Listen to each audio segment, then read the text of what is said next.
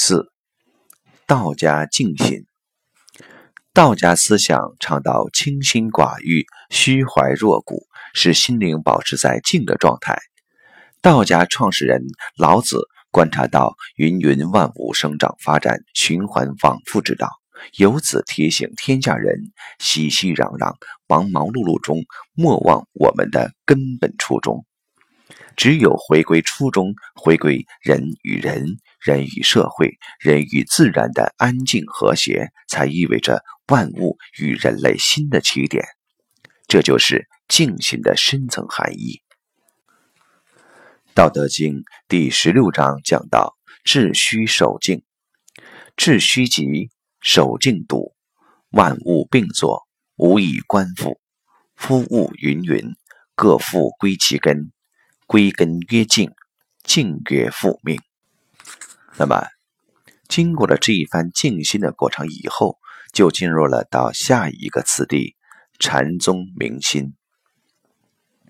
马先瑞，道家是用来静心的。你如何能心静？就是要破相。所以，你读《道德经》，你读庄子中的《逍遥游》，感觉十分畅快。但是他为什么能破相呢？因为他站在究竟圆满的一元法上，站在真空大道上。你本自圆成，你就是真空，你还需要干什么呢？你只用干一件事，就是拆掉阻碍，就是把你和真空之间所有的阻隔拆掉。老子和庄子就是来帮你干这件事的，就是来破相的。我们来看整个《道德经》的文言，在第十六章里讲到了四个关键词，叫“致虚守静”。原文叫“致虚极，守静笃”。致虚守静的境界就是真空无为大道的境界，就是量子真空。那么，量子真空的不二特性就是虚空不空。就是你的心一动，就有万物并作，无以观其复。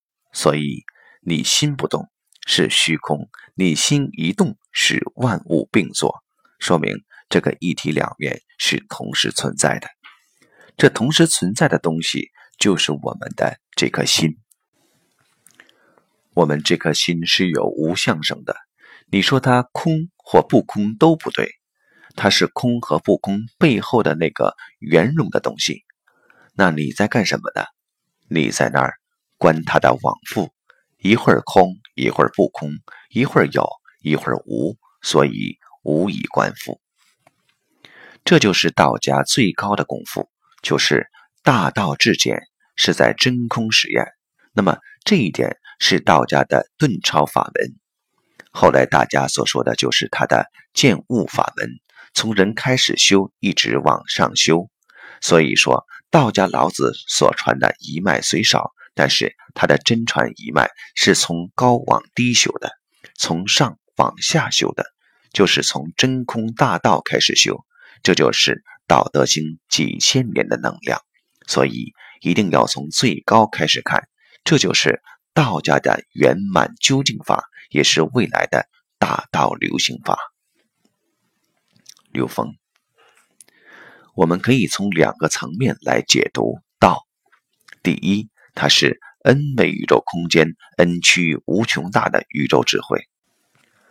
道是以一种在不同空间的存在的简单形式，最简单的形式是能量波，而最简单的能量波是正弦波，这叫简谐波。所有一切的能量波。都是由正弦波叠加而成，任何复杂波分解后都变成了正弦波，相当于拿着绳子抖一下后形成的水波。一个正弦波，或者说一个信息单元，它的振幅和它的波长，还有它所在的空间位相，决定了这个信息特征，它就是一个单一信息。而两个正弦波一叠加，就是一个信息组合。那一组正弦波放在一起，就是一个信息集合。而每一个信息自身的频率构成了频谱。所以，一首乐曲有乐谱，一束光有光谱，而频谱就是正弦波，是每一个单一信息的逻辑关系。所以这个东西其实就是弦，但它仅存在三维空间吗？非也，因为弦指右弦。就真正的太极图，从多维空间来看，它是一维套一维的，它是其大无外，其小无内的。